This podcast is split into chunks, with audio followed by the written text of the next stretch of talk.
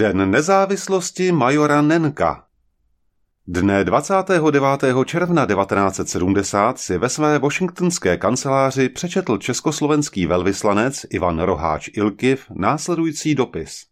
Soudruhu velvyslanče, dovolte, abych vám oznámil, že tímto dopisem rezignuji na svoji funkci druhého tajemníka velvyslanectví Československé socialistické republiky ve Washingtonu.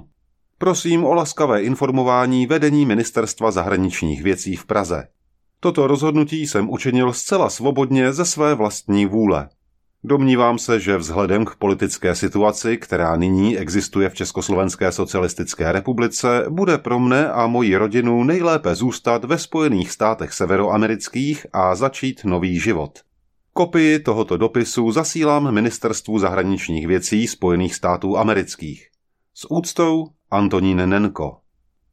V den svých 40. narozenin tímto dárkem ukončil zástupce rezidenta major inženýr Antonín Nenko alias Nedvěd 14-letou kariéru příslušníka první zprávy ministerstva vnitra, z toho sedm let jako americký špion ve vědecko-technické rozvědce.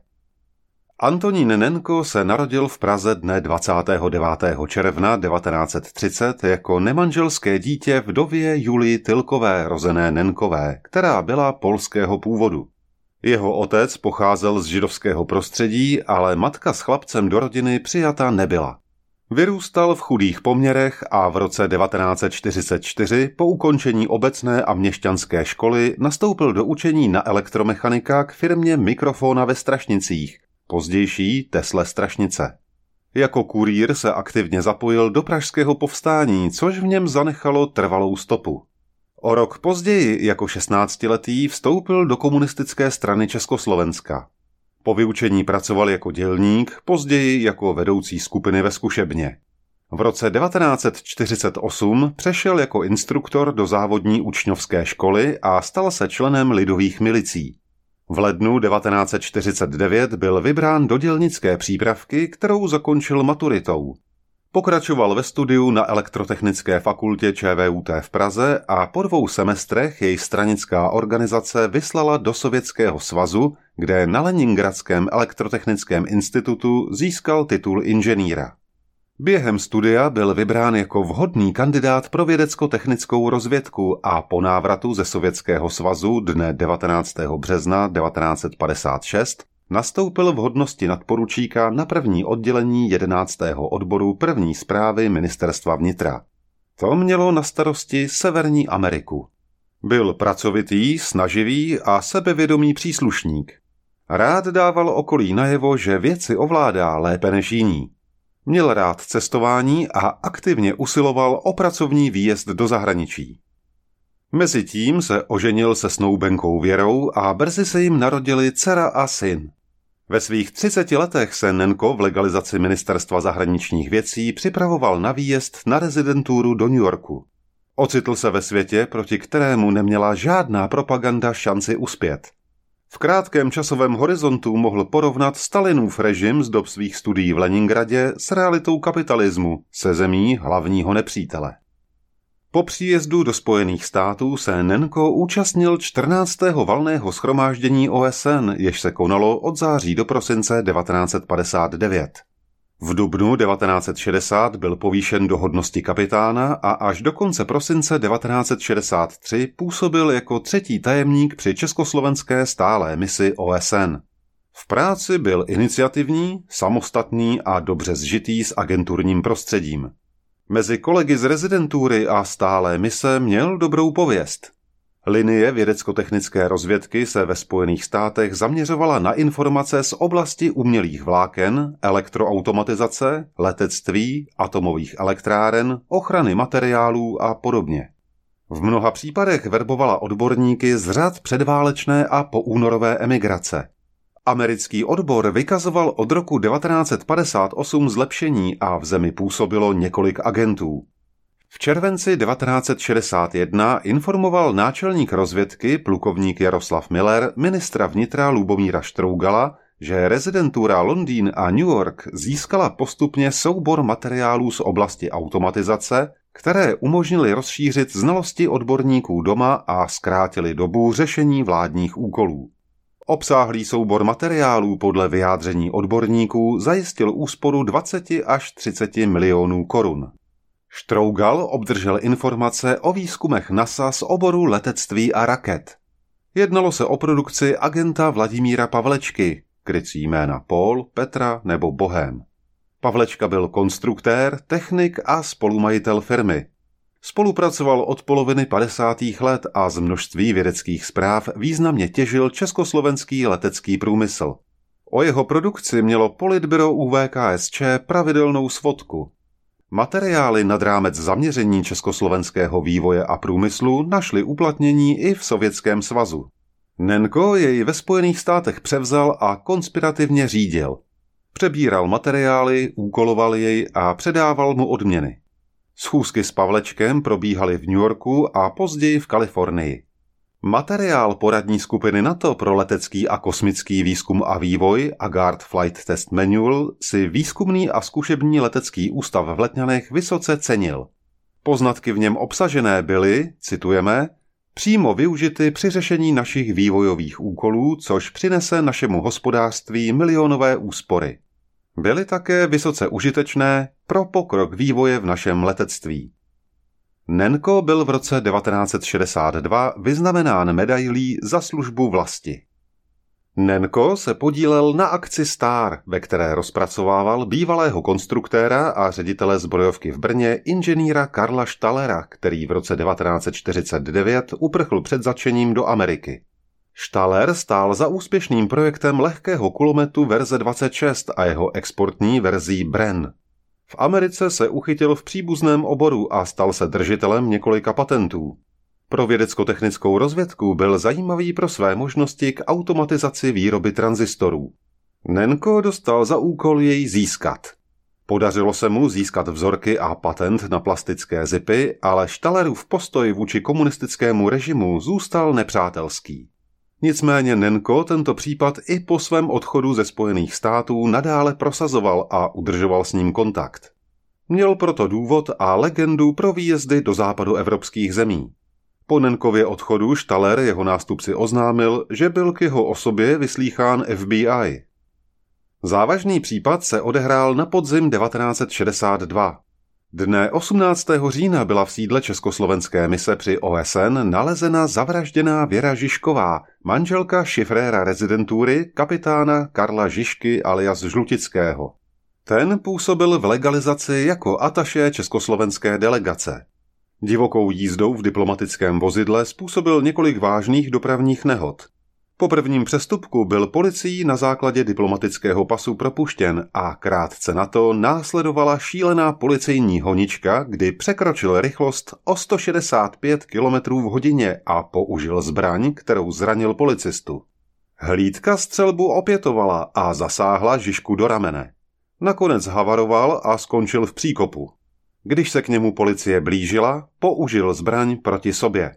Po převozu do nemocnice svým zraněním podlehl. Tiskový ataše, rezident podplukovník Milouš Vejvoda alias Bartoš, uvedl, že členové mise až několik hodin poté, co se o incidentu dozvěděli, našli tělo manželky, byt v hrozném stavu a dopis, kde se Žižka údajně ke všemu doznal.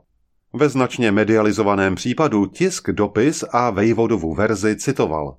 Československá strana nevyužila výsady diplomatické imunity a umožnila Američanům vstup do budovy za účelem vyšetřování. Incident řešil z úřady také Nenko a českoslovenští diplomaté, spolupracovníci rozvědky Zdeněk Pisk, krycí jméno Frankus, a doktor František Telička, krycí jméno Tyl. Příčiny tohoto neštěstí neznáme, ale režim šifrérů byl nejpřísnější a bez doprovodu dalších osob nesměli z objektu výjíždět.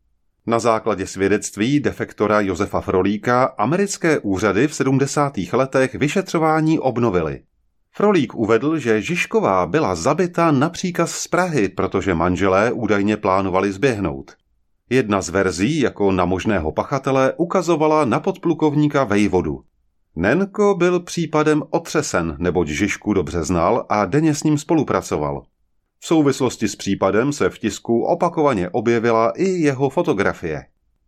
Po návratu do Prahy byl Nenko jmenován náčelníkem prvního oddělení vědecko-technické rozvědky, jež mělo na starosti Spojené státy, Kanadu, Mexiko a Japonsko. Získal úplný přehled o činnosti oddělení. V únoru 1965 dostal od náčelníka plukovníka Josefa Housky důdku, protože, citujeme, v posledním období dvakrát zapomněl u služebního trezoru v mimopracovní době klíč.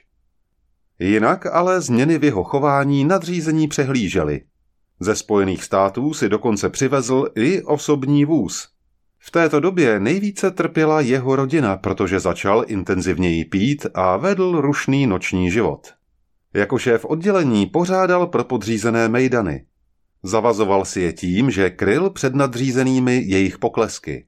Citujeme, je pro něj typická líbivá politika vůči podřízeným, mezi nimiž si získal značnou oblibu a zároveň přezíravý a kritický vztah k vyšším náčelníkům.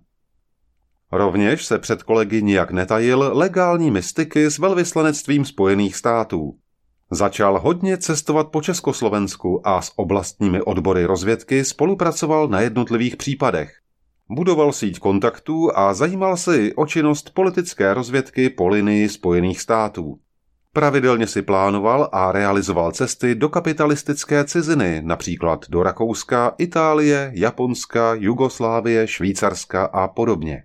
Podezření v centrále nevzbudil ani fakt, že se Nenko v dubnu 1967 nečekaně vzdal funkce náčelníka oddělení, ve které jej vystřídal zástupce kapitán Jiří Vojta alias Voborník. Svou rezignaci odůvodňoval tím, že chtěl dělat skutečnou operativní činnost a ne administrativu. Následně byl zařazen do legalizace a připravoval se na výjezd do Washingtonu DC. Tomu nadále umožňovalo nikým nekontrolované aktivity. Neustále se pohyboval mezi centrálou, ministerstvem zahraničních věcí a federálním ministerstvem pro vědecko-technický a investiční rozvoj. Výjezd do Spojených států byl ovšem několikrát odložen a Nenkovi obavy rostly. Po srpnové invazi byly jeho antisovětské názory všem na útvaru známé, ale naštěstí nebyl jediný. Manželka na protest vrátila stranickou legitimaci a Nenko se obával, že se mu nepodaří do Spojených států vycestovat.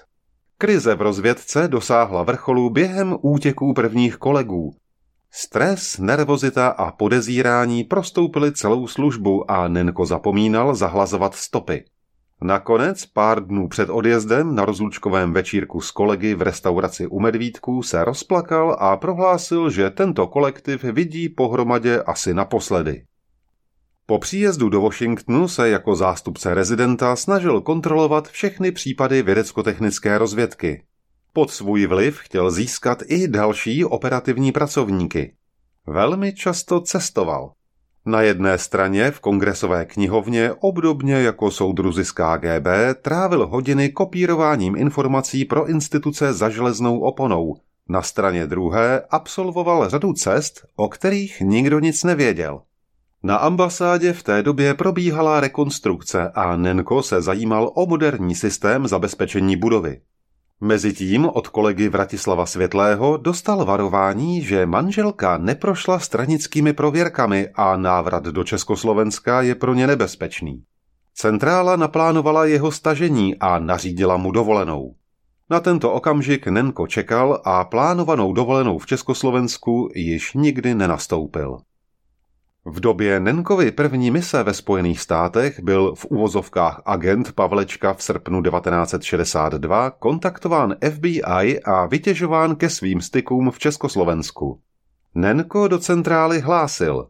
Můj osobní dojem je, že je zatím vše v naprostém pořádku, ale čert nikdy nespí. Mohli by přijít za ním ještě jednou a i když Pólovi pevně věřím, měli bychom nějakou možnost prověrky vymyslet. Zatím nemohu na nic přijít. Centrála Nenka úkolovala ke zpracování všech momentů, které mohly mít vliv na zájem FBI. Pavlečka byl americkými službami opakovaně vyšetřován. Nenko v té době řídil i spolupracovníka Williama Lorence Cilu alias Zikána.